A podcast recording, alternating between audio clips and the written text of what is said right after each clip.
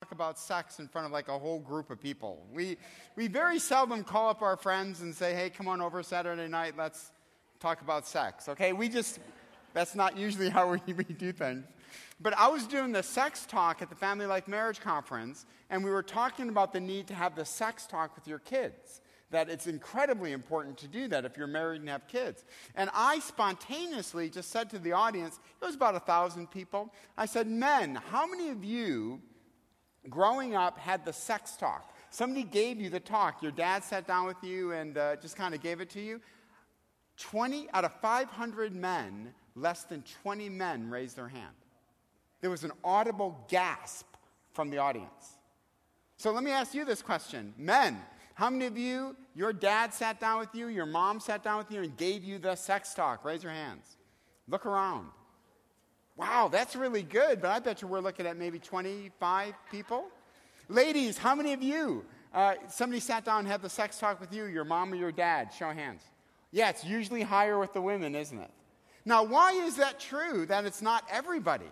I think we really lack confidence. I think we lack a script. Uh, my parents didn't have the sex talk with me. Everything I learned about sex came from the collective wisdom of the high school football team and pornography. That's where everything I learned about sex and had to be reprogrammed when I finally got married.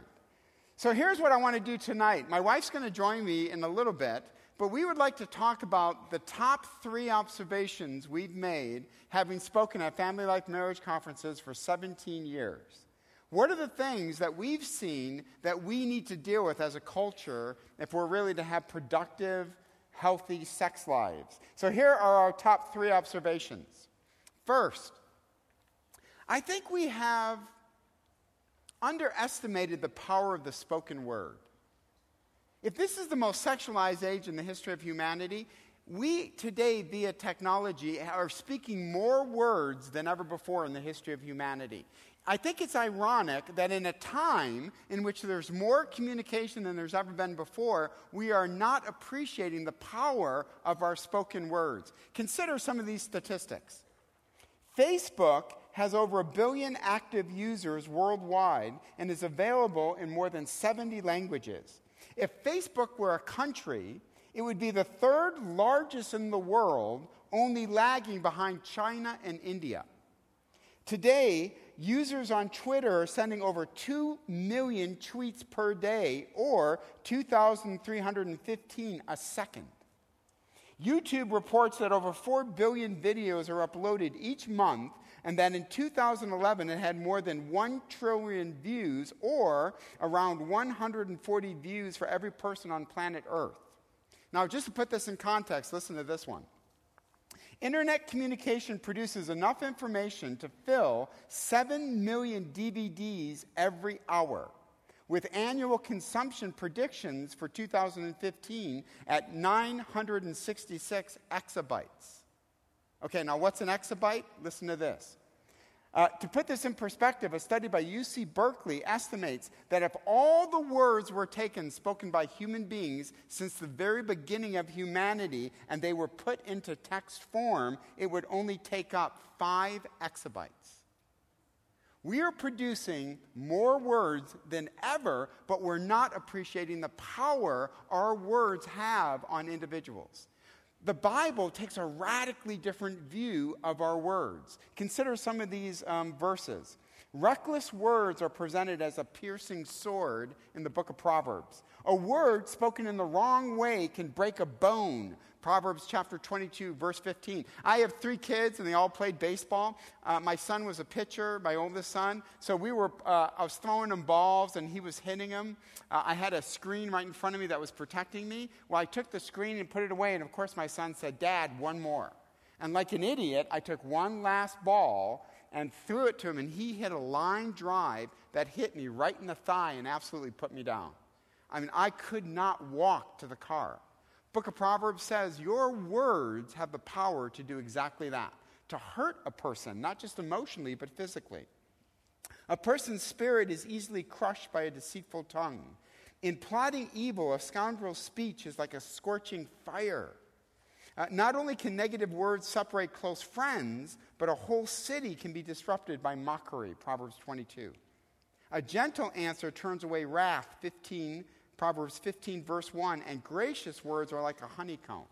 Now, why are we talking about this? Because when we get to the Song of Solomon tonight, I want you to pay attention to how they talk to each other and how that is incredibly important, how they respect the power of words.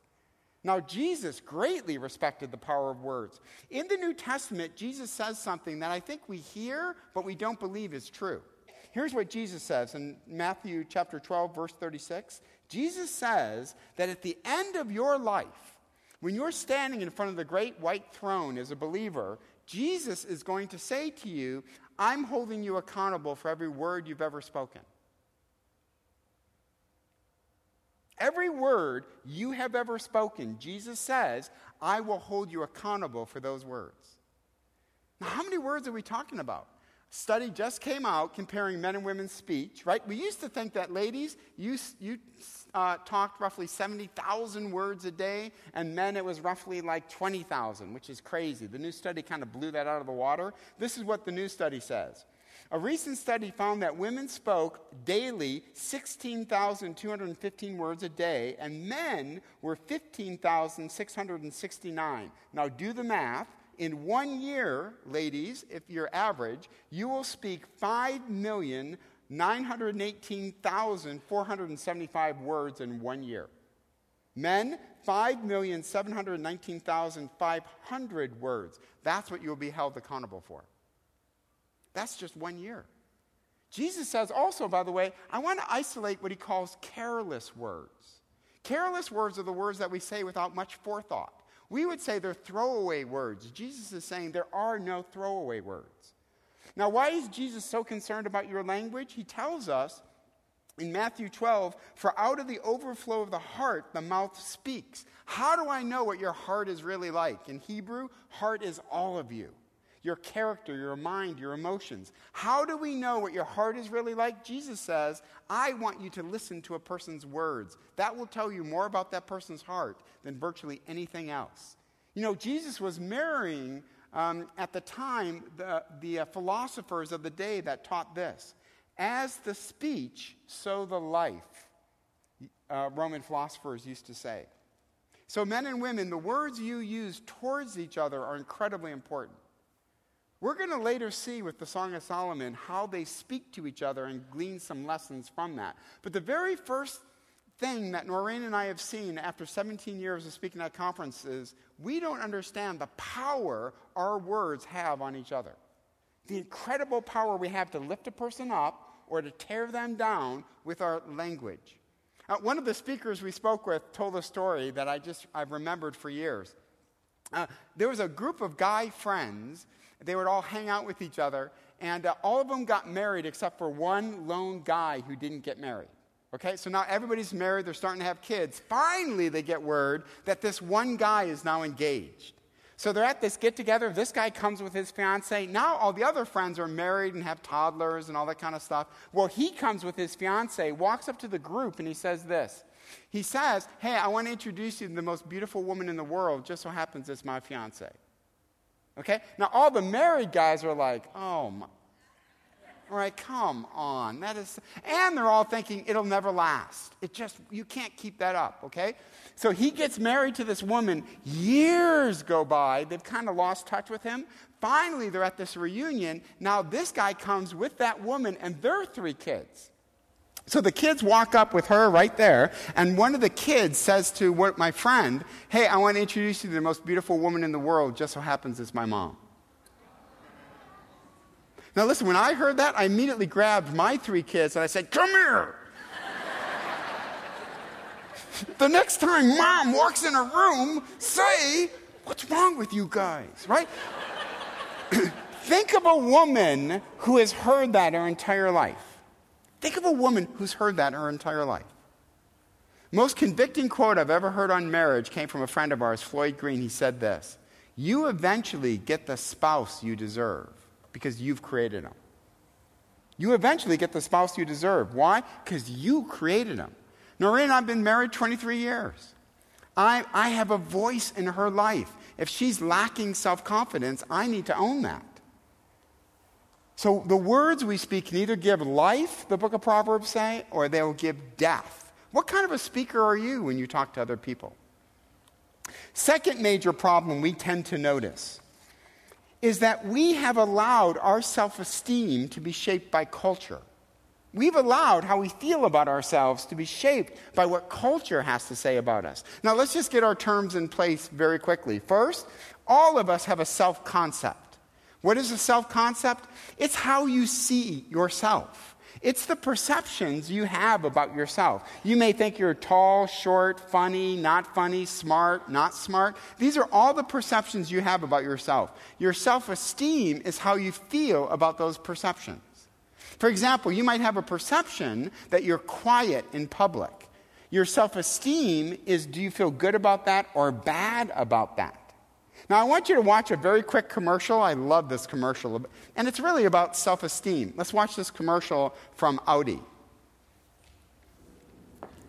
Look at you, so dashing. Come on. Nowadays, lots of people go by themselves. No, they don't.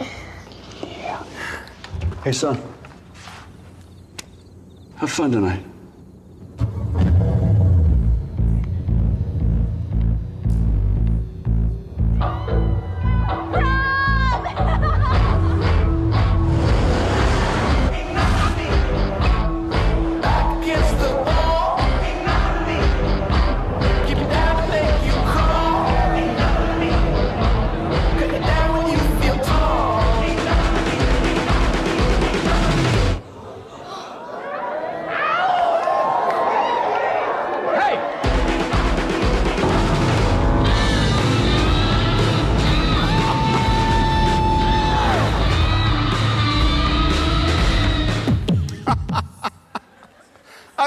Because I drive a Hyundai. Okay? I... so, self concept, how did he feel about himself? He's heading off to the prom by himself. That doesn't look good. His sister even verifies this is not cool, right? So, right now, his perception of himself is what? What?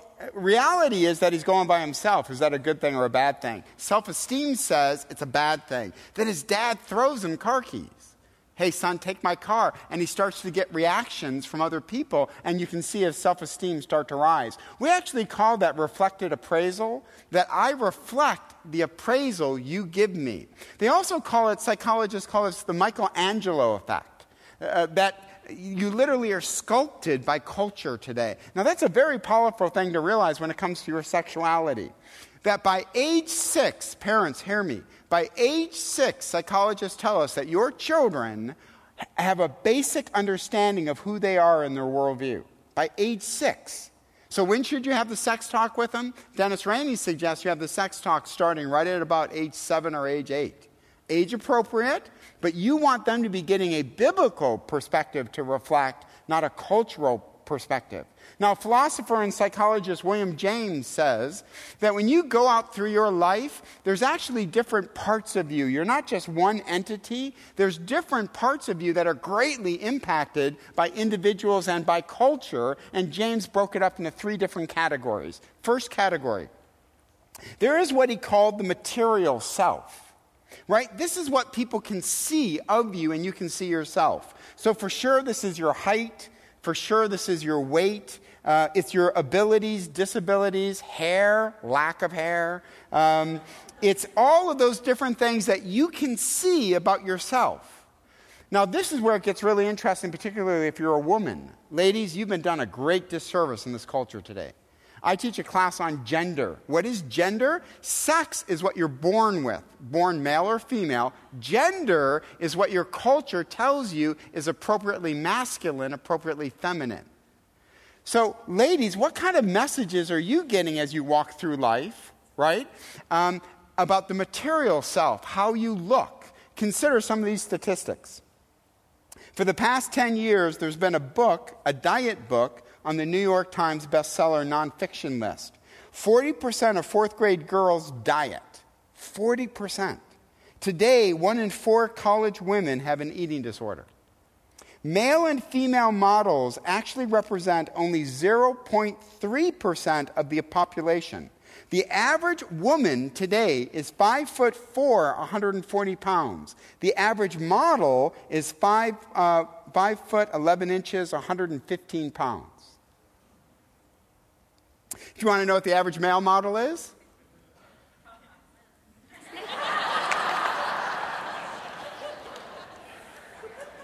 so I won't, I won't focus on that.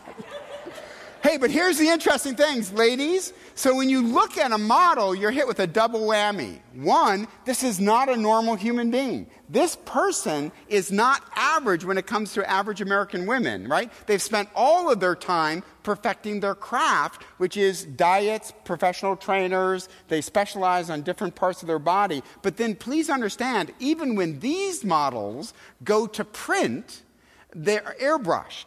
There was a bill going through Congress that was defeated, but it, it, was simply called the airbrush bill, which meant when you saw a cover of a magazine and it was airbrushed, which by the way, all of them are, there had to be an asterisk that told you it was airbrushed. At Biola, a bunch of women one day printed t shirts that simply said, I was not airbrushed. And wore it across campus, right? So, ladies, understand the reality that you see today is what we call synthetic reality. It means it doesn't exist that there aren't people who even look like what you see on a daily basis. Now, I must applaud the Dove campaign for real beauty. They've come out and tried to challenge modern contemporary uh, standards of what beauty looks like. And you probably have all seen this on YouTube. But just for one minute, take a look at a very poignant clip. It's called Dove Evolution about how a model has to be made uh, presentable to be on a billboard. Let's watch this.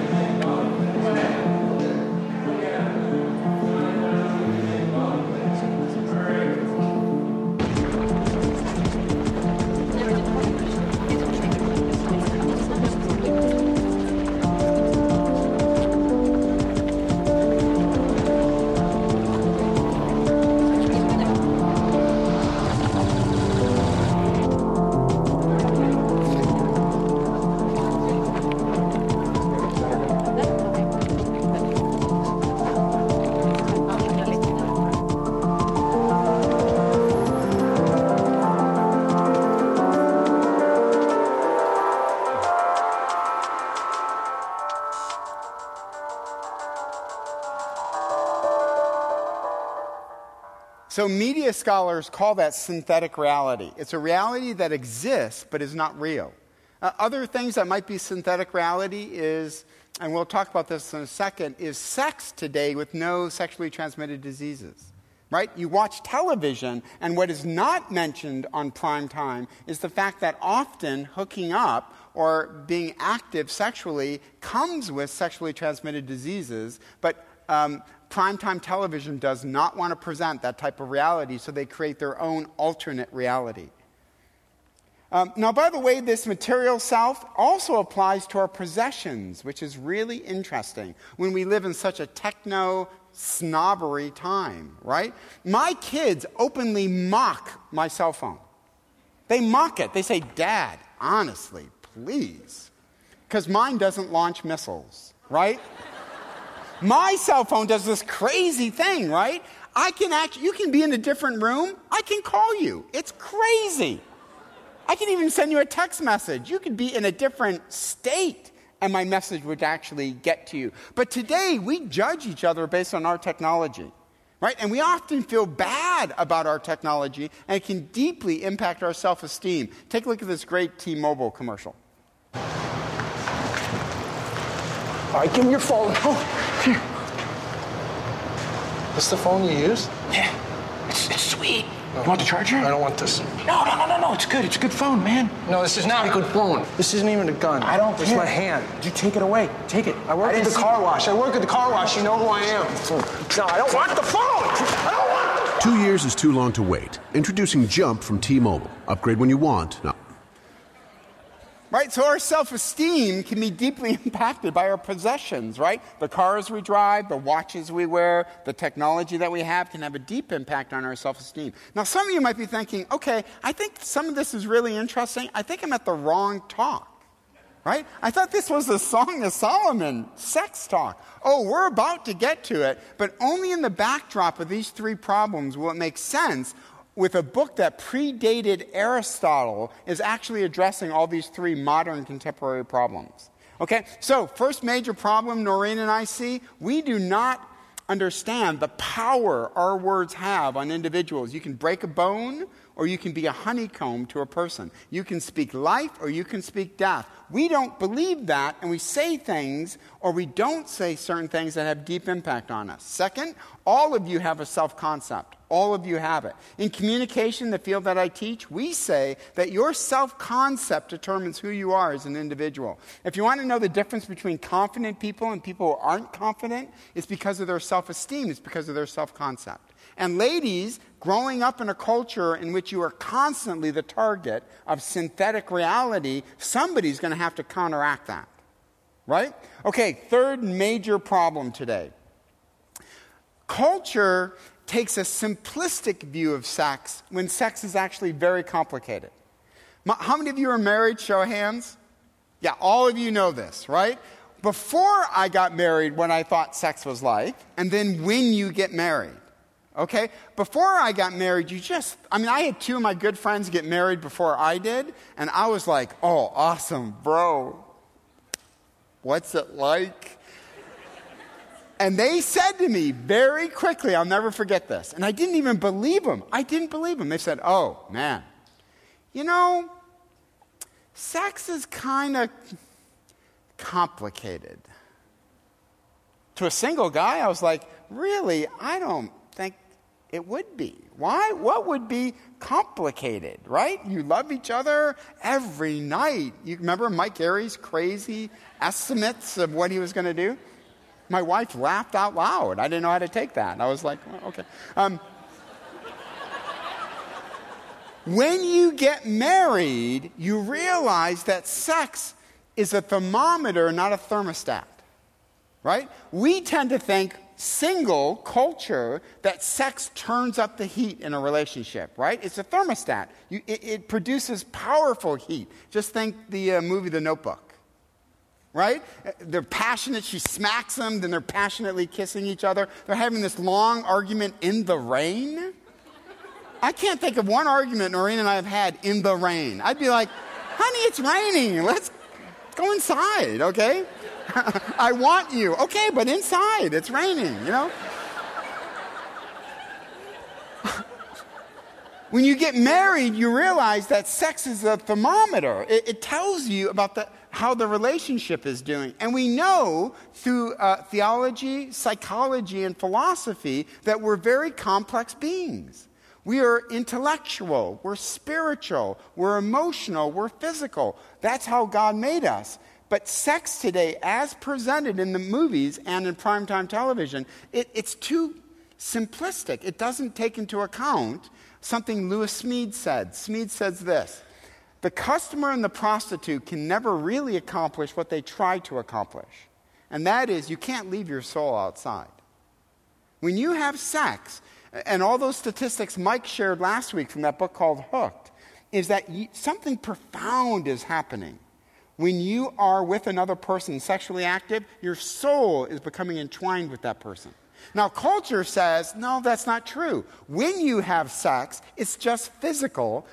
uh, we, it doesn't have to be complicated, and you can move from partner to partner to partner. Now, now some shows are deceptively dangerous. Okay? In my persuasion class in grad school, we learned that laughter is the first level of acceptance. I want you to listen to that again. Laughter is the first level of acceptance. So when you consider shows like Modern Family, that's interesting to consider. Laughter opens the door for you to accept things. So one show that is of course funny is The Big Bang Theory. Of course, of course it's funny. But in it you have very interesting messages. The Big Bang Theory is about a, a bunch of really smart people who have sex with everybody Okay, that's the Big Bang Theory, right?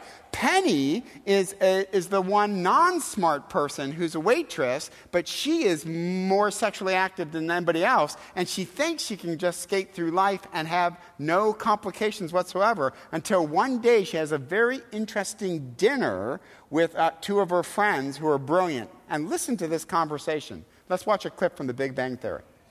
What about you, Penny? Do you go on many dates? Uh, yeah, I wouldn't say many. A few.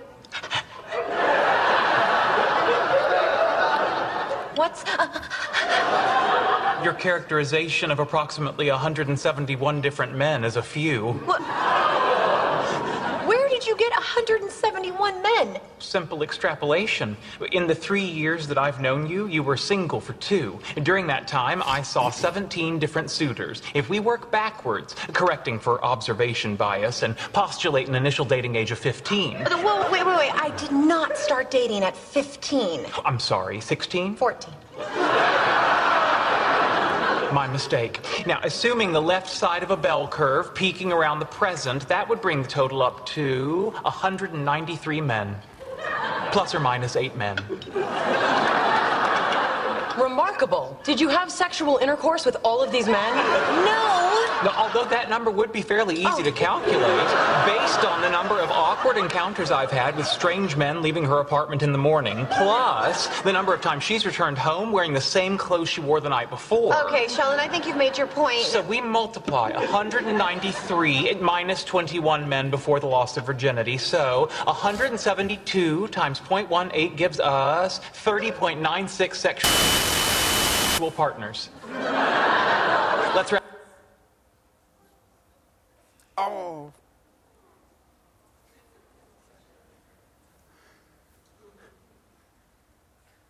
Now, she says something that shocks you on primetime television. She says, Penny, cultural assumptions aside, how does it feel to be a slut?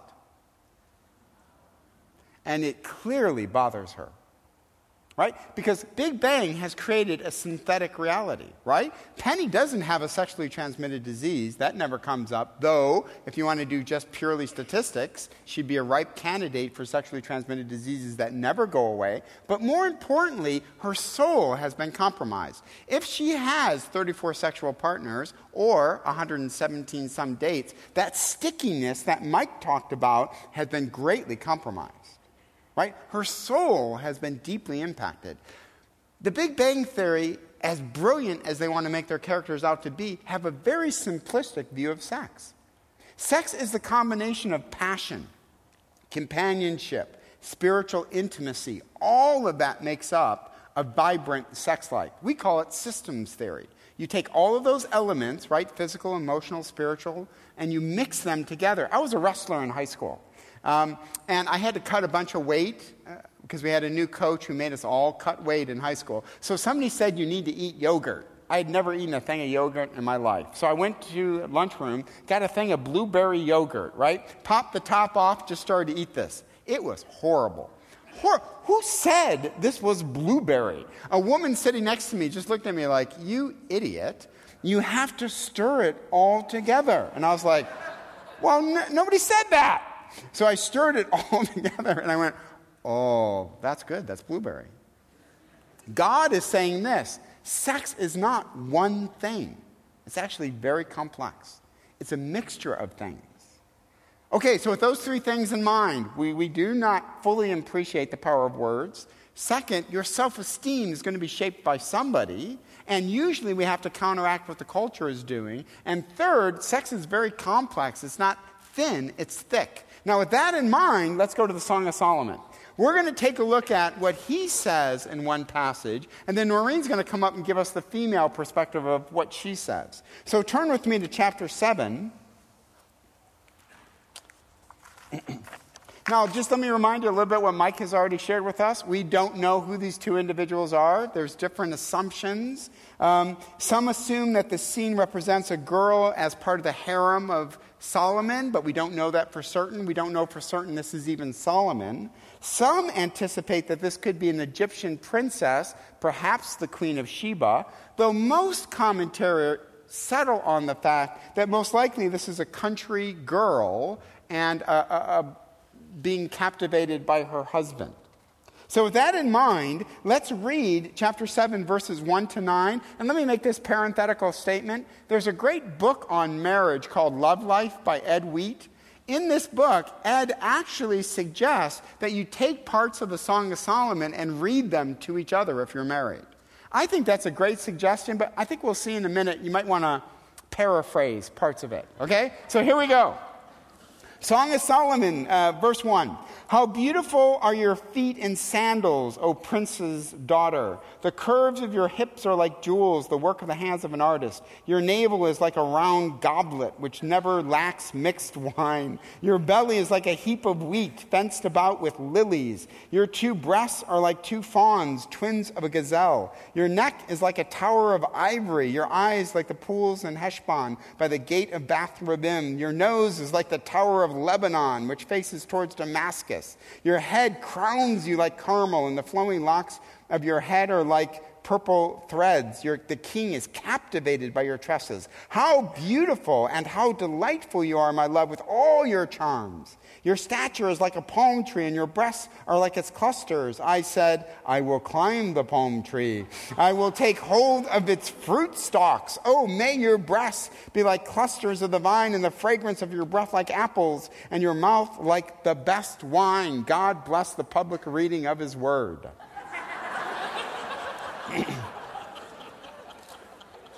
Man, that's powerful. But in it are great communication principles, right?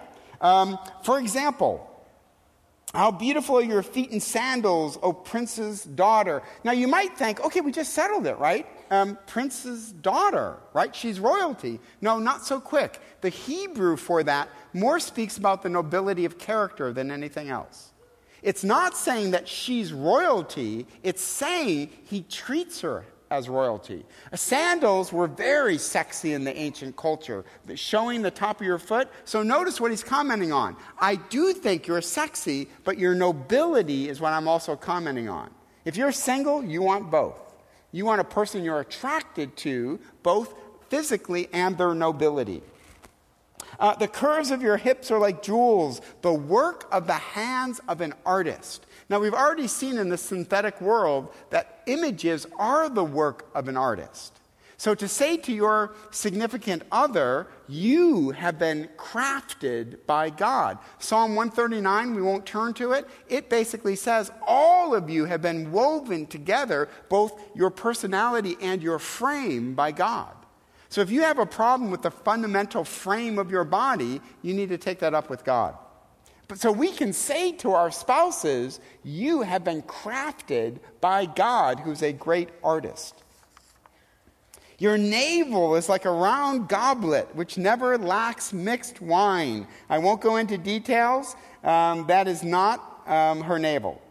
Uh, her belly is like a heap of wheat fenced about with lilies. What part of her stomach he's talking about is the lower abdomen where life is conceived for the fetus. A very pro life passage. He says, When I look at your stomach, I look at something that will be life producing. You'll produce our children, and I find it incredibly attractive. Your neck is like a tower of ivory. Very interesting. Tower of Ivory would be pale in comparison. Twice he's commented on the jewelry that covers her neck. One is in chapter 1, verse 10 Your cheeks are beautiful with ear- earrings, your neck with strings of jewels. And in chapter 4, he compares it to a tower that's been shielded by King David's shields. This time, though, he doesn't comment on the jewelry, he comments on her naked neck and finds that attractive. What's the principle here? The most disarming thing about marriage is you see each other with no illusions. Uh, clothes, we often wear clothes that hide things or flatter us. Marriage is this really awkward moment where you stand in front of each other and there is nothing. Right? And at that moment, women can feel particularly vulnerable. Why? Because they understand I don't match up to synthetic reality. So for him to say, your neck, totally unadorned, I find beautiful is incredibly important. What life affirming words to look at a woman with no clothes, no jewelry, and to say, I find you beautiful. Not what you wear, I've already commented on that, but I find your body without any clothes to be absolutely beautiful. Your nose is like the Tower of Lebanon. Uh, there is a Tower of Lebanon. It was 10,000 feet high. I think he simply liked a big nose. The king is captivated by your tresses. What does that mean? It means you captivate me. What did Job say in chapter 31? I've made a covenant with my eyes that I will not look at other people. So, men, when you get married, guess what? Your wife is the one that captivates you. And the more you fill your mind with synthetic reality, i.e., porn, it'll be hard for you to be captivated by a woman who does not match up to unreality. But to be captivated by her, to look at her and to say that she's beautiful. Of course, that's arousing, right? I will climb the tree and take hold of the fruit stalks. Now, I want to make one quick point, bring my wife up. When you read this passage, I want you to notice what's not there is the most important thing about the passage. In the passage, he compares her to um, Uh, Tower of Lebanon, ivory, mixed wine, wheat, jewels. What doesn't he compare her to? Another woman. He never does. He never looks at her and compares her to anybody. Right? So when we are in love with a woman, she is the standard of beauty for me. She is, not culture. I look at her. And by the way, we publicly say that, right? I mean, when the kids were young, Noreen would come down and I'd say to the boys, Oh man, look at mom. Hubba, hubba. Noreen, you look hot, right? Stay away from the frozen foods. Yo, you know what I mean? I think it's important for my kids to hear that, that I'm attracted to Noreen. So, the most important thing about this guy is he gets the power of words. He understands I'm breathing life into this woman who has been burnt by the sun and feels her self esteem is really low. And eventually, he builds that self esteem up by specifically using the power of words to counteract culture and to make her feel beautiful. Eventually, you get the spouse you deserve. Why? You create them. Now, from a female perspective, I'm going to bring my wife up, Noreen who I'm sure right now is really wishing. Yeah, awesome. and I'm sure she's wishing right now she would have married the accountant. I'm sure. But um, hey. All right. Um, yeah, so what we want to talk about too is let's take a look uh, at the female perspective.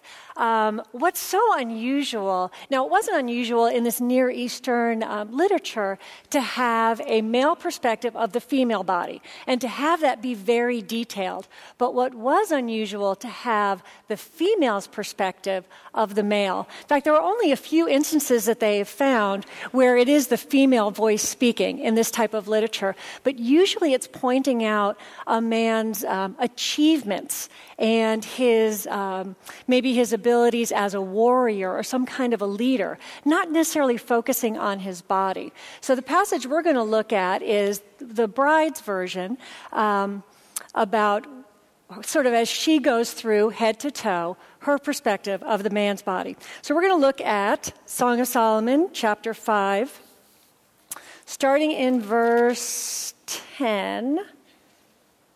Here we go. She says, My beloved is dazzling and ruddy, outstanding among 10,000. His head is like gold, pure gold. His locks are like clusters of dates and black as a raven. His eyes are like doves beside streams of water bathed in milk and reposed in their setting. His cheeks are like a bed of balsam, banks of sweet scented herbs. His lips are lilies dripping with liquid myrrh. His hands are rods of gold set with beryl. His abdomen is carved ivory, inlaid with sapphires. His legs are pillars of alabaster set on pedestals of pure gold. His appearance is like Lebanon, choice as the cedars. His mouth is full of sweetness, and he is wholly desirable. This is my beloved, and this is my friend, O daughter of Jerusalem. Now, if you were here a couple of weeks ago, you heard Mike talk about um, foxes sort of issues that we can have in marriage. And he talked just prior to this in the passage, he talked about in Song of Solomon 5, where the man comes to the woman's door and knocks, and she says to him basically, Not now. Remember, he's like, Oh, I've, I've already taken off my robe, I've washed my feet, I'm not sure I want to get up. And then what happens is she decides she is going to go and meet her lover. She goes to the door and he's gone already because he's been rejected. And so when a man is rejected, he is going to leave. So her lover has left, and now she's distraught. She's discouraged. She goes out into the village looking for him. It doesn't go well. She doesn't find him, and she comes back. And remember, the third voice in Song of Solomon is the they, or the daughters of Jerusalem. So she says to the daughters of Jerusalem, Help me, I need to find him. And I love what the daughters of Jerusalem say back to her right before um, in Song of Solomon 5, verse 9 they say back to her, What kind of beloved is your beloved, O most beautiful among women? What kind of beloved is your beloved that thus you adjure us? So basically, they're saying, What is so great about this guy that we should help you find him? Her response is what I just read to you. She's like, Well, listen to this. And she goes through point by point. She says, My beloved is dazzling and ruddy. And dazzling there, the Hebrew word means one that has um, great light or even reflecting heat, like maybe a statue that has been baking in the sun and is radiant and is reflecting heat. And it's kind of her way of saying, you know what, he's, he's really hot. I like this guy. Ruddy, just maybe his complexion. Um, but what I love what she says next, and that is, she goes on to say, he is outstanding among 10,000. And what she's saying there is it doesn't matter how many men there are, I only have eyes for him. There is no comparison. She's making a superlative. There is no one else that I want to see or be with but this man. Then she goes on to say, that his head is gold, pure gold, he, his locks are clusters of dates. And she just describes various aspects of his body, head to toe. And you don't have to know necessarily what hands of gold and set with beryl and abdomens carved in ivory, what specifically that means, but you get the sense that she is really enamored with his majesty, that there is something about him that is so incredibly wonderful that she wants these daughters of Jerusalem to understand why she is desperate to find him. She does go on to say that his appearance is like Lebanon, choice as the cedars. Well, Lebanon would have been the highest mountain range that she could see and was known for its majesty. It's also something that the daughters of Jerusalem would have understood. So when she makes that comparison that he is, um, his appearance is like Lebanon, choice as the cedars, they got it. They understood what that meant. And can you imagine what it would be like if we were to say to our spouses, our significant others, if we were to compare them to the most beautiful and majestic place that we had ever seen, and how life giving that would be for them? Now, I love what she says toward the end, too, because she goes on to say, um, okay, his mouth is full of sweetness, and he is wholly desirable. Now, his mouth being full of sweetness it's kind of 50 50 as, far as what the commentators think that she meant by that. Whether it is his mouth being his speech, the very things that he says, and we know that he says wonderful things to her, or is she once again referring to his kisses? And either way, it's, it's kind of a no lose situation there. Um, and then where she closes, she says, This is my beloved and my friend, O daughters of Jerusalem. She points out that her attraction to him is not just a physical attraction. She calls him her friend. And what Tim was talking about, that it's holistic. It's about friendship. It's about commitment. It's about companionship. It's not just that he's this great looking guy, head to toe, but that he is her friend. And I think a little bit she might have had some attitude when she said to them, you know, this is my friend, O daughters of Jerusalem. In other words, that's why you need to help me find this guy. Do you get it? And don't stop reading just because it's the end of the chapter, because if you go on to chapter six, um, this is the daughter's response then. They've now listened to her talk about why they need to help her find them. And then they say back to her, Where has your beloved gone, O most beautiful among women? Where has your beloved turned that we may seek him with you? They got it, right? They understood what she was saying and how special this person was to her. And now they're saying, We get it. We're going to help you find him. You know, several years ago, um, a marriage counselor pointed out that how a couple speaks about each other in public is a good litmus test for how their relationship is in general. And I think, you know, that's probably pretty obvious. But what I love is that God knew the power of words spoken both privately and publicly long before anybody did any research on it. And it was so important that He chose to record it in His Word so we would be able to understand the same thing. So Tim is going to close us up, and then I think we're going to get a time for Q and A. Stay up there. Okay. Yes, stay up there. All right. um, hey, two quick observations, and we'll take Q and A. One, the Bible often gets a rap that it's oppressive towards women. Mm-hmm. Um, this book was written three thousand years ago in a time when women didn't. They shouldn't really think about sex, nor should they publicly talk about it. And this book is from her perspective. If you added up all the dialogue, 53% of all the dialogue is hers. He clocks in at 36% and then the daughters of Jerusalem and other things clock in, make up the rest. So here's a very forward book saying a woman has every right to be interested in sex, and a woman has a voice culturally. Mm-hmm. So I love that. Uh, just a comment on what you said about saying things to each other. John Gottman is a marriage counselor mm-hmm. we really like a lot. Mike actually mentioned him a couple weeks ago. Gottman said, Here's the key to marriage, if you want to know what it is it's a five to one ratio the key to marriage. Five positive interactions for every one negative interaction. And Gottman's research has been based on thousands and thousands of couples. So, five positive interactions for every one negative interaction. Now, some of us might look at that and say, really? Five? I would think that two to one is great, right? I'm doing twice as many positives as negatives. Three would be divine. He's saying, no, no, no, no. five positive interactions. And we already talked about one negative interaction when she wasn't ready for him when he came. Right. Right. So think about what they're doing. When you read this, just rack up the positives that they're saying to each other. We call that a positive communication spiral. So there are times when Noreen and I aren't doing well and we're snipping at each other and stuff like that. But there are other times in which we're complimenting each other and it tends to roll. Mm-hmm. It tends to gain a momentum of itself. So the proverb is right to say life and death is in the power of the tongue. And we can speak life into each other um, by, by simply even complimenting each other. And uh, so before we came here, we had one of our sons pray for us. And I just said, I made sure to say in front of our son, I said, man, mom looks great.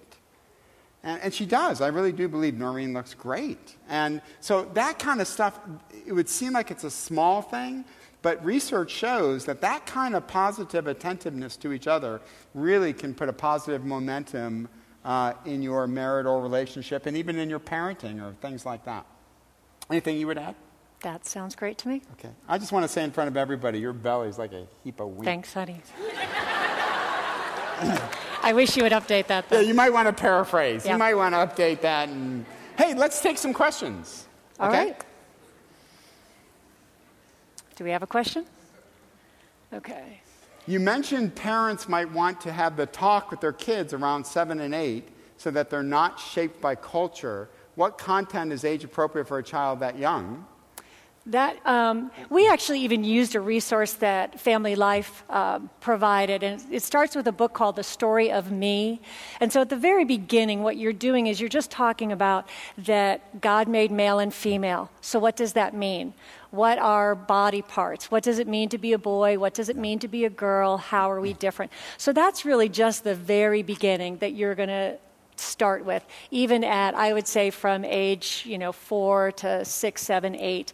And then you can begin to talk about how those difference are, differences are played out. Um, I can't remember exactly, I think it's probably by age 11. Mm. You're talking a little bit more specifics about sex, about the actual sex act. Research from Stanton Jones, who's the provost at Wheaton, in this area would say you want to be ahead, not mm-hmm. behind, when it comes to sexuality. You don't want to um, be responding to culture, you want to actually be ahead of culture. So that's why I think Dennis Rainey would say, yeah, right around age six or seven, you want to start, these concepts shouldn't be brand new concepts. Mm-hmm. Because I don't care if your kids are homeschooled, sent to a private Christian institution, private high school, culture is getting to them. And I would make the argument that all your kids are getting the sex talk right, right. now. They're getting it. The only question is, are they going to get it from you or are they going to get it from culture? You, and you can't keep it from them. I was say, and the other misnomer is that the sex talk is a talk. Yeah. Like that at one point you sit down and you go through A to Z, everything there has to do. And what that does is it freaks out your kids, it freaks out the parents because Yeah. there's just way too much pressure. um, what the sex talk is, is a series of talks and it's using day to day life. It's using when you're watching a television show Yeah. and something comes on that's maybe a little bit questionable, that you use that as a catalyst to talk about, you know, what did you hear? What did you think? Do you think that's really a healthy way? Or, you know, the Big Bang Theory, like, what does that mean? And talking through things like that and using life and day to day life as the sex talk. And I'll pause the TV. I'll pause it. The kids hate and, it. And, and- and don't think our kids are like, Dad, thank you so much that you will. That you will draw spiritual applications Yeah. from the Big Bang. They're like, Dad, Dad. Really? But, but I think it's important to do that. And please have a plan when, you, when the first time you bring it up. I didn't have a plan. I said, uh, my sex talk, the first one ended with, let's go to Chuck E. Cheese. I mean, it was. It, It was not well. good. It was not good. All right, another question? Should husbands' wives always be blamed if their, spou- if their spouse lacks self esteem? My husband tells me I'm beautiful all the time, and I know he really believes that, so why do I still lack self esteem? That reminds me of uh, the th- four conditions for self esteem to be changed. Do you remember that? I don't remember it offhand. I will say the husband can't be held 100% responsible. Um, he certainly can build into it and he can tear it down, but there are so many other factors that go into what builds your self esteem. Um, it's great that your husband does that. I, that's so commendable. And the fact that you know that he believes that is huge. But there are other issues that go into what builds your self esteem. Were you going to? Yeah, so here are four conditions psychologists tell us. So you're going to listen to some voice. Some voice is going to establish your self esteem. The question is who do you allow to have the most voice in your life? Here are four conditions by which we judge these voices. Number one, you must deem the person competent that's speaking into your life. Um, you must give that person authority to speak into your life. Second, it must be highly personal. In other words, you, I just can't say all Biola wives are fairly attractive women that are sharp. Noreen wouldn't receive that because she's one of many. So it has to be highly specific. Number three, it must be consistent and numerous. It can't just be a one time, you look great, I think you're beautiful, I think you're smart. The last one is what this question is getting at. And we call this cognitive conservatism, which means the self esteem that you adopt, and if it really takes root, is really hard to change. So the fourth one is uh, it must be reasonable in light of what you already believe about yourself. Right? So afterwards, if you come up to us and say, I really enjoyed your talk, I think we'd receive that. If you walked up to us and said, That was the best talk I've ever heard in my life, I think we'd discount that because we, we would just say, I don't think it was that great. Okay? So, what this woman might be stuck in, even though she has a husband she views competent, he does compliment her regularly and it's personal, is that it may be so rooted, your self esteem, low self esteem, that you are discounting what you believe to be uh, true about yourself. You're not attractive, even though he may say you're attractive every single day. That then becomes a spiritual issue, and you may need to get counseling because you might be so stuck in a negative self esteem that you need input. But I don't doubt that that's spiritual battle as well, and giving culture way too powerful a say in your life. But the question would be who has the most authority to speak into your life? Mm-hmm. Yeah, next. you mentioned the power of affirming a woman's beauty. When I'm affirming my daughter, should I acknowledge other qualities other than her mm-hmm. looks? Yes. Yes. Absolutely. In fact, that was one comment I was going to make because you had said how you had said before we left, doesn't mom look great? He also talked to our son about me doing this and how what a great opportunity it is. And, and so I don't want you to think that Tim only focuses on how I look and tries to build that up with the boys because it really is so much more about character than it is just about looks. So, you know, anything that has to do with that, that they're a loyal person, that they're kind, that they're compassionate. When you think of the fruit of the Spirit, you know, are they joyful? Are they giving? All those things, those are the kind of characteristics that you want to build up. Song of Solomon does focus a lot on um, some of the physical aspects, but as you read through it, you'll see that it has to do also with the character and consistency in each other's lives. It's not just all about, you know, the package, the surface. And sometimes I have to say to Noreen, Noreen, I have a mind too. Yeah. You know, just- Yeah. yeah. Let me make a, a, a- simple point that research shows men, if you have daughters, you're in a very precarious position. Uh, studies show that a, a father's, so I think men, you can absolutely compliment your daughter uh, physically, but I would not offer any suggestions on how for her to become more attractive. A- a, a father simply cannot comment on her daughter's weight, cannot comment negatively on her um, appearance because women do not know how to process that. Research shows that that tends to send them into a negative spiral of eating disorders and negative self-esteem. I think a husband, a a father purely encourages his daughter physically. Now, I'm not talking about academically and other things like that, character issues. But in today's culture, I think a father just affirms, and it's the job of the mom to gently come across and maybe talk about physical issues. But a, a dad, in today's climate, it, it gets misinterpreted so quickly that I mm-hmm. think as a dad, we'd want to stay away from commenting on our daughter's physical appearance in a negative way.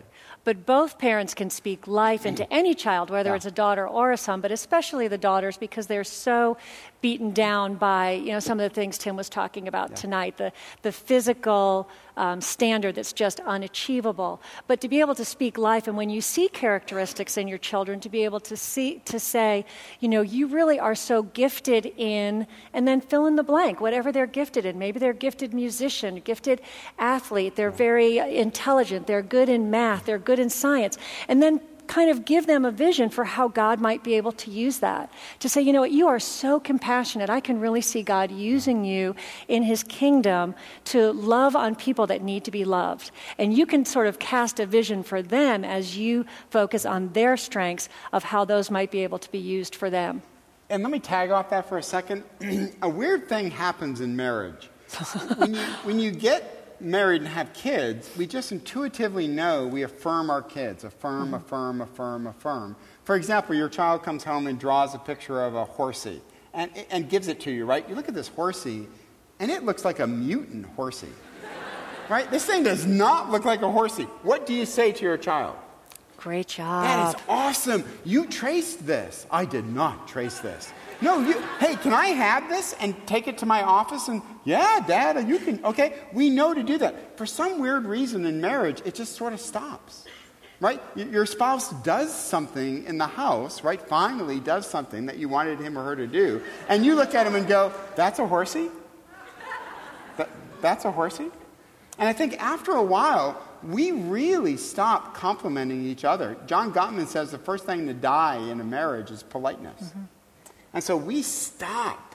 Um, would you do your whack a mole thing? Would you do that real quick? Sure. The whack a mole Okay. Noreen has a great whack a mole illustration that I think is really good for us to hear, both in parenting and marriage. Yeah, it's what can happen in marriage. If you're familiar, if you ever go to like Chuck E. Cheese, Showbiz Pizza, there's a game called Whack a Mole. And what it is, is this surface, it usually has about six round holes and a padded club. And you put the token in, and then randomly from these holes, a mole will pop up its head. The goal is that you whack the mole on the head, so whack a mole, with the club before it can retreat. So you've got this mole and it's kind of popping its head up all over, and you're trying to hit it before it goes back down. And I think that sometimes that's how our husbands can feel in marriage, maybe our kids can feel when they take the initiative and they try something new. And if we're that critical person that's there ready to meet them with the club, and we just kind of bop them back down. You know, and we say, oh, you know, that's not the way I would have done it, or, you know, is that the best job you could do?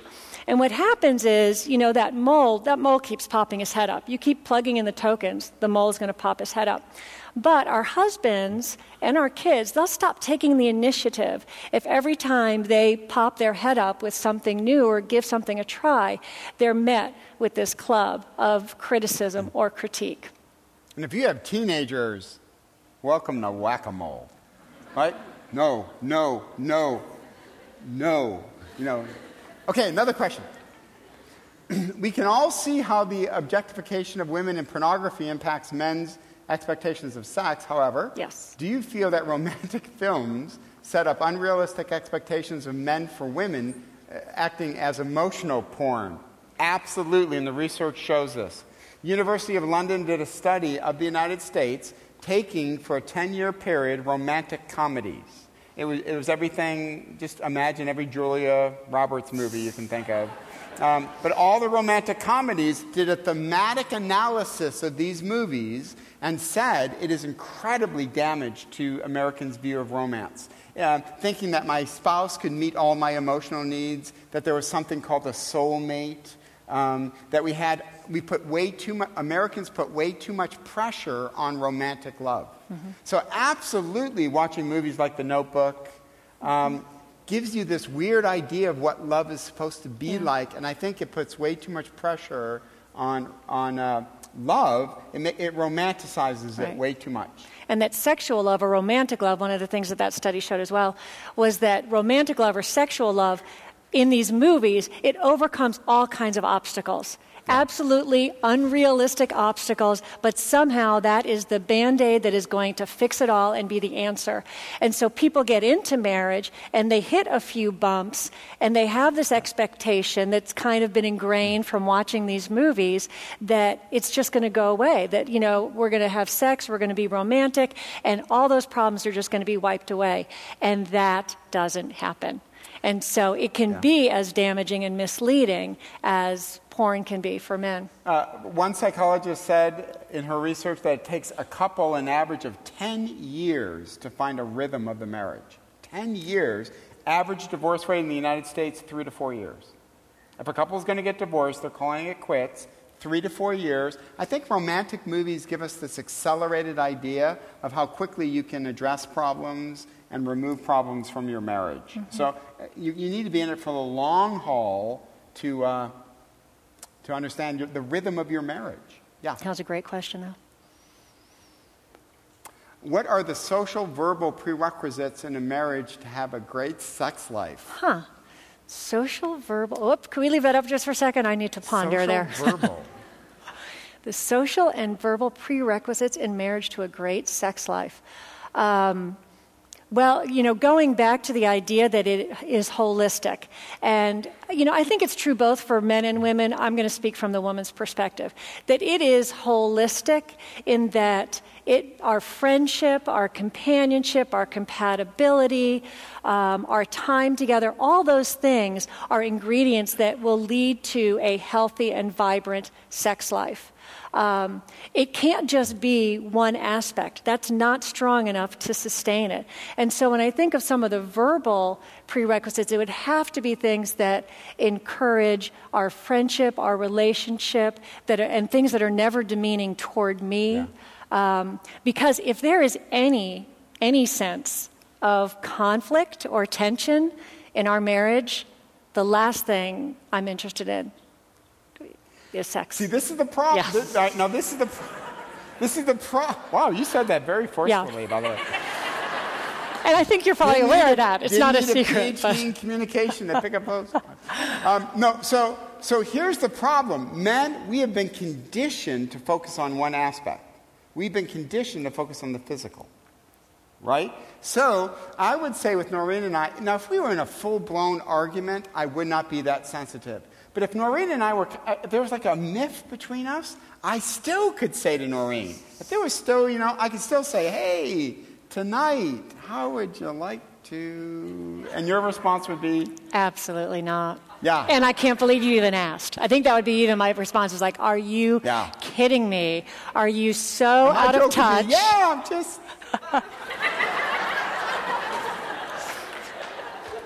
But I would almost be insulted that he would think that was an option because it is that holistic. It, it, it is so much bigger than just the act, it has everything to do with the relationship.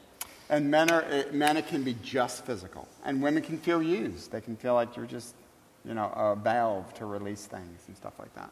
Yeah. Yep. Do we have maybe We have one, one more? more? My future in laws continually degrade my fiance, and sometimes it seems like my affirmations can't possibly outweigh their words. Ooh. Is there a way for me to set limits with them, or is there anything I can do to affirm him more? Wow. Wow. Okay. Yeah, I would, uh, boy.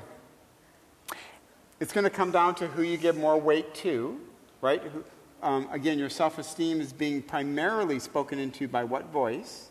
So fundamentally, is my fiance more important than my future in laws? Second, I, I think, th- I think the uh, individual needs to stick up for your fiance. I- I think you need to set borders, boundaries, and basically say to your parents, you can't speak to my fiance that way. I, I, I just won't allow it. I, I think you'd have to be her, her defender or his defender yeah. in front of her parents, right? Absolutely. I, I to say to to the parents, I'm not going to give you access to my fiance to hurt him in that way.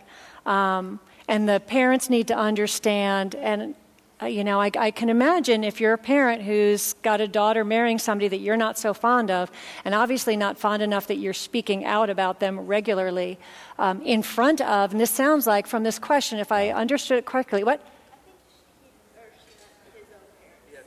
Oh, Say that again. Okay, let's put it back up. I'm sorry. My future in laws. Oh, oh, oh. His own parents degrade. Thank you, thank you.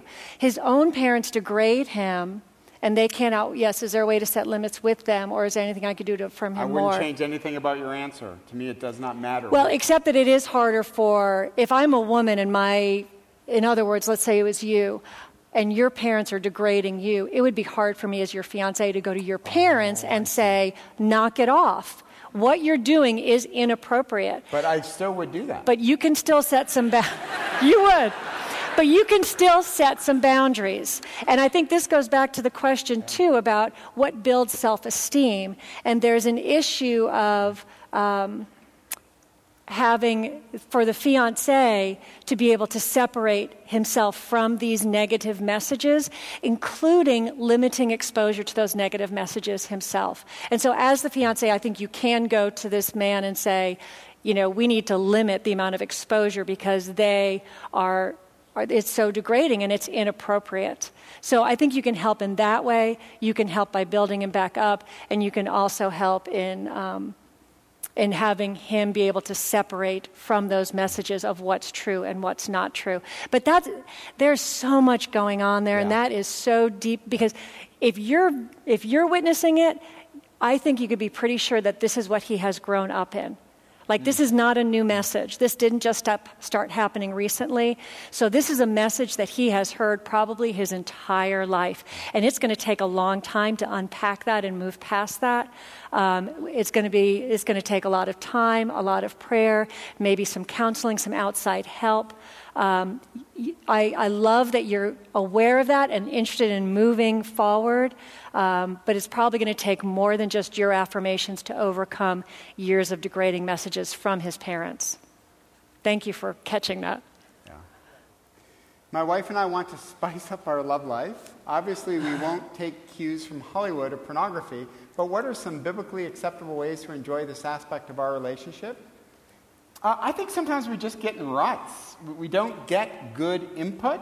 So there are actually a lot of great books out today. One is called Sheet Music uh, that just gives, uh, again, acceptable ideas to spice up the relationship.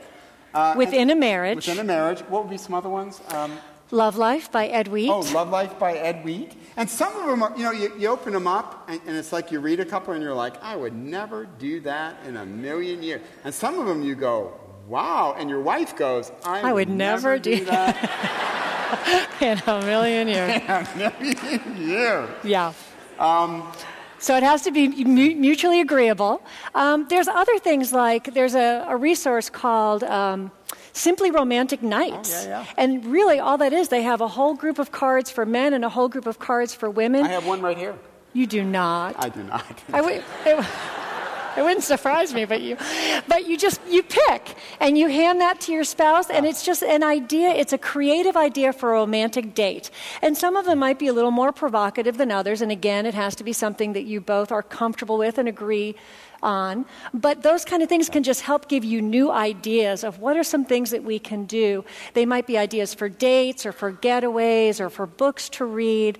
But um, yeah, so simply romantic uh, Nights is another one. And then there's a bunch of little date books like 50 Ideas for Dates with Your Mate. Yeah. Yep. Those kind of things can be great just to give you some ideas, some things that you haven't thought you of. You just have to sign off. Both yeah. of you have to sign off. You can't feel pressured into it. We have some really good friends of ours. They're both super, super conservative. He's a pastor. I know what you're going to say. This was pre 9 11.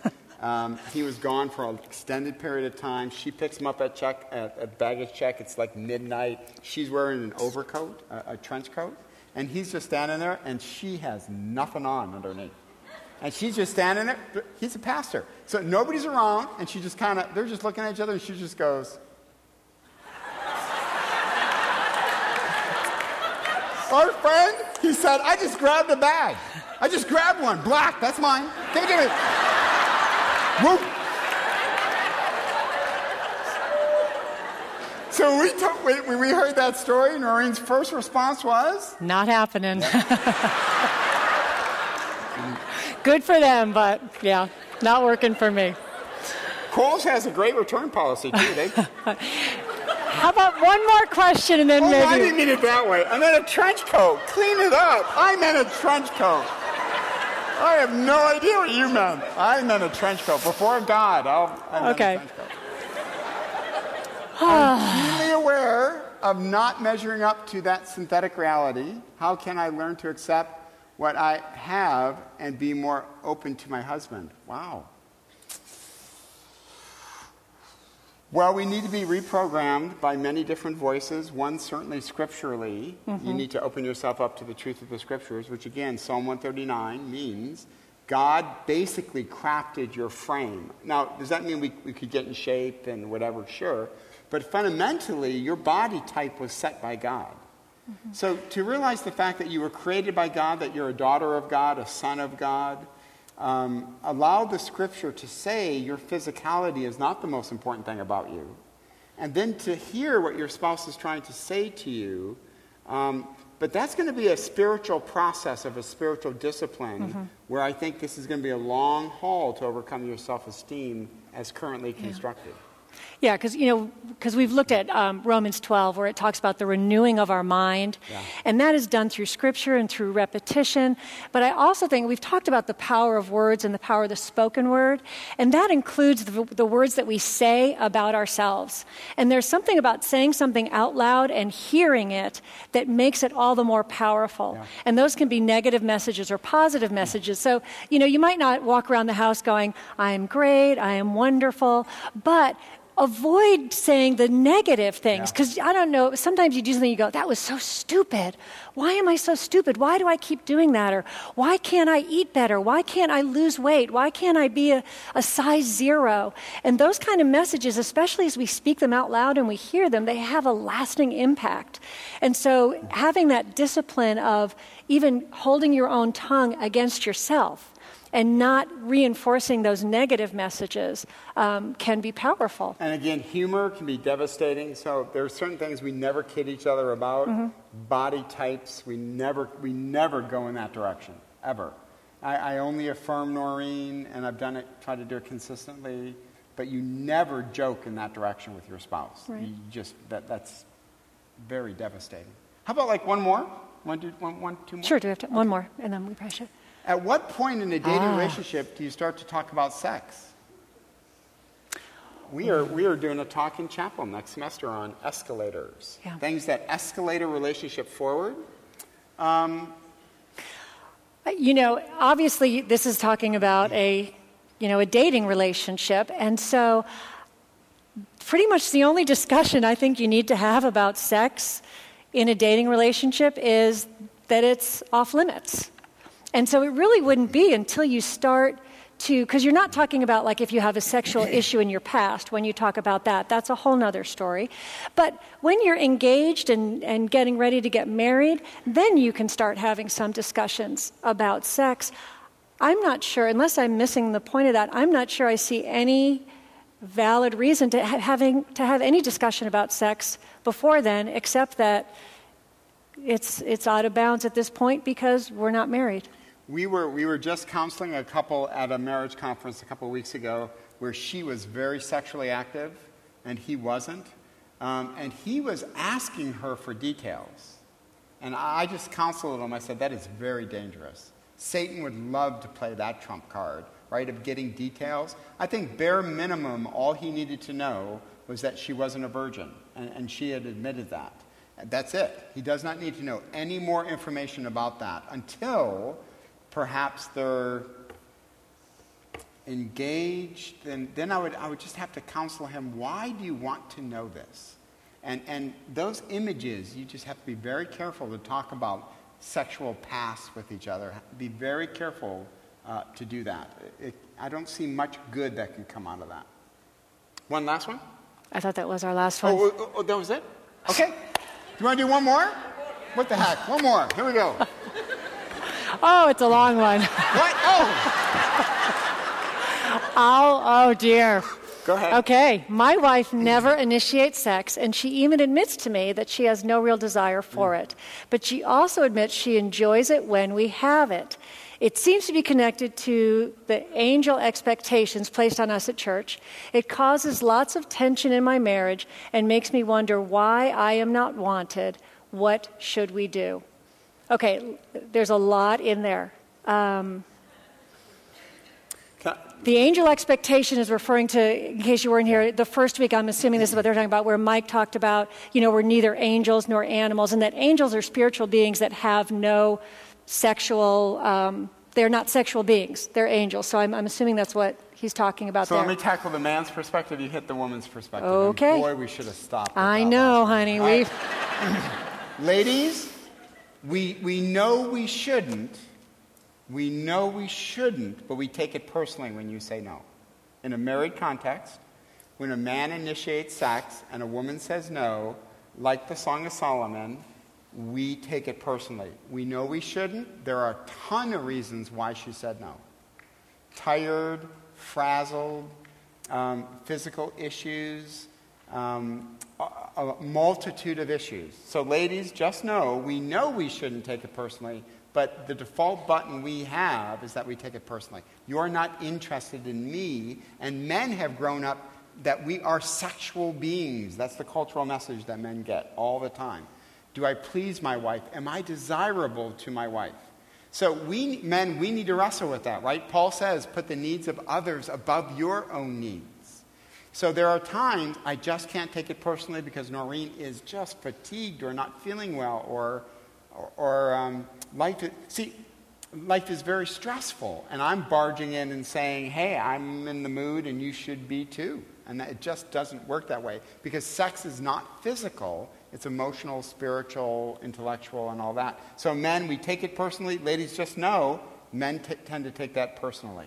Mm-hmm. Okay? And men, we need not to take it as personally as what we do because we're buying into the cultural message that we are primarily a sexual being and that uh, we have all these grand illusions of what sex ought to be and even the frequency of it. So, what would you add to that? Well, there were a couple of good things that I would point out too, though, is that um, even though she doesn't initiate, she does respond.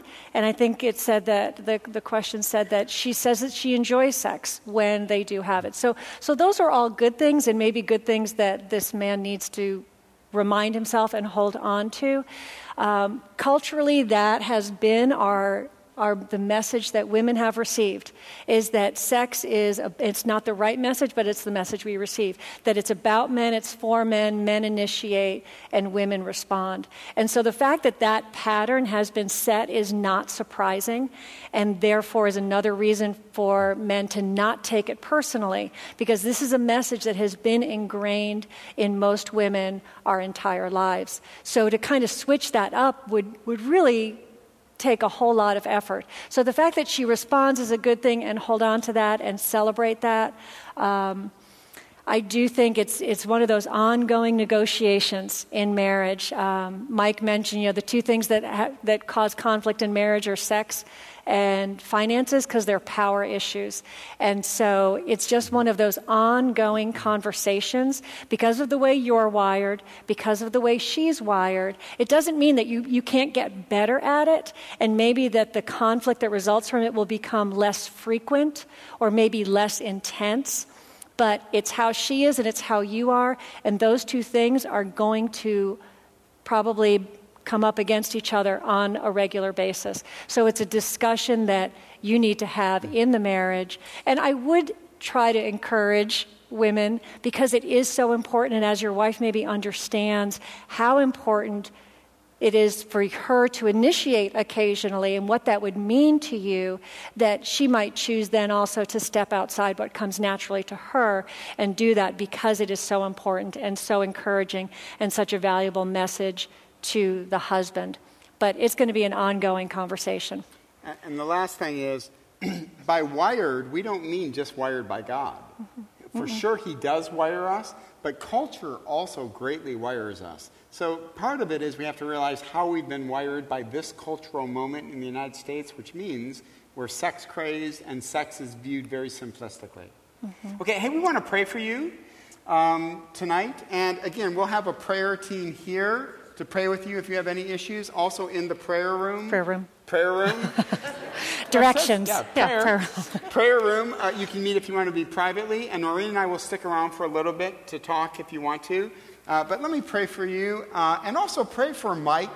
Um, when you do something this risky, uh, I think you're, you could be the target of spiritual attack. I mean, I, what Mike is doing in this church is really unprecedented.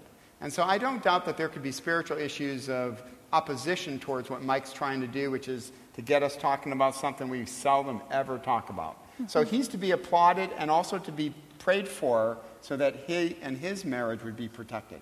So let me pray for you guys. Father, we do pray for these individuals that are listening online as well as in this room. And Father, you know the context and the situation of every single person in this room. Every struggle, you know the people who send in questions and those who wanted to but didn't. Uh, Lord, we pray that you would meet us with grace, with love. Uh, help us to affirm each other appropriately. Uh, give us real wisdom and a, a renewed appreciation of the power of the spoken word, that we would affirm each other, speak life as a congregation, life in our marriages, to our kids, um, to our friends. So, Lord, give us a deep sense of conviction as we move forward. I pray for Mike, give him real wisdom as he takes a whole evening to answer.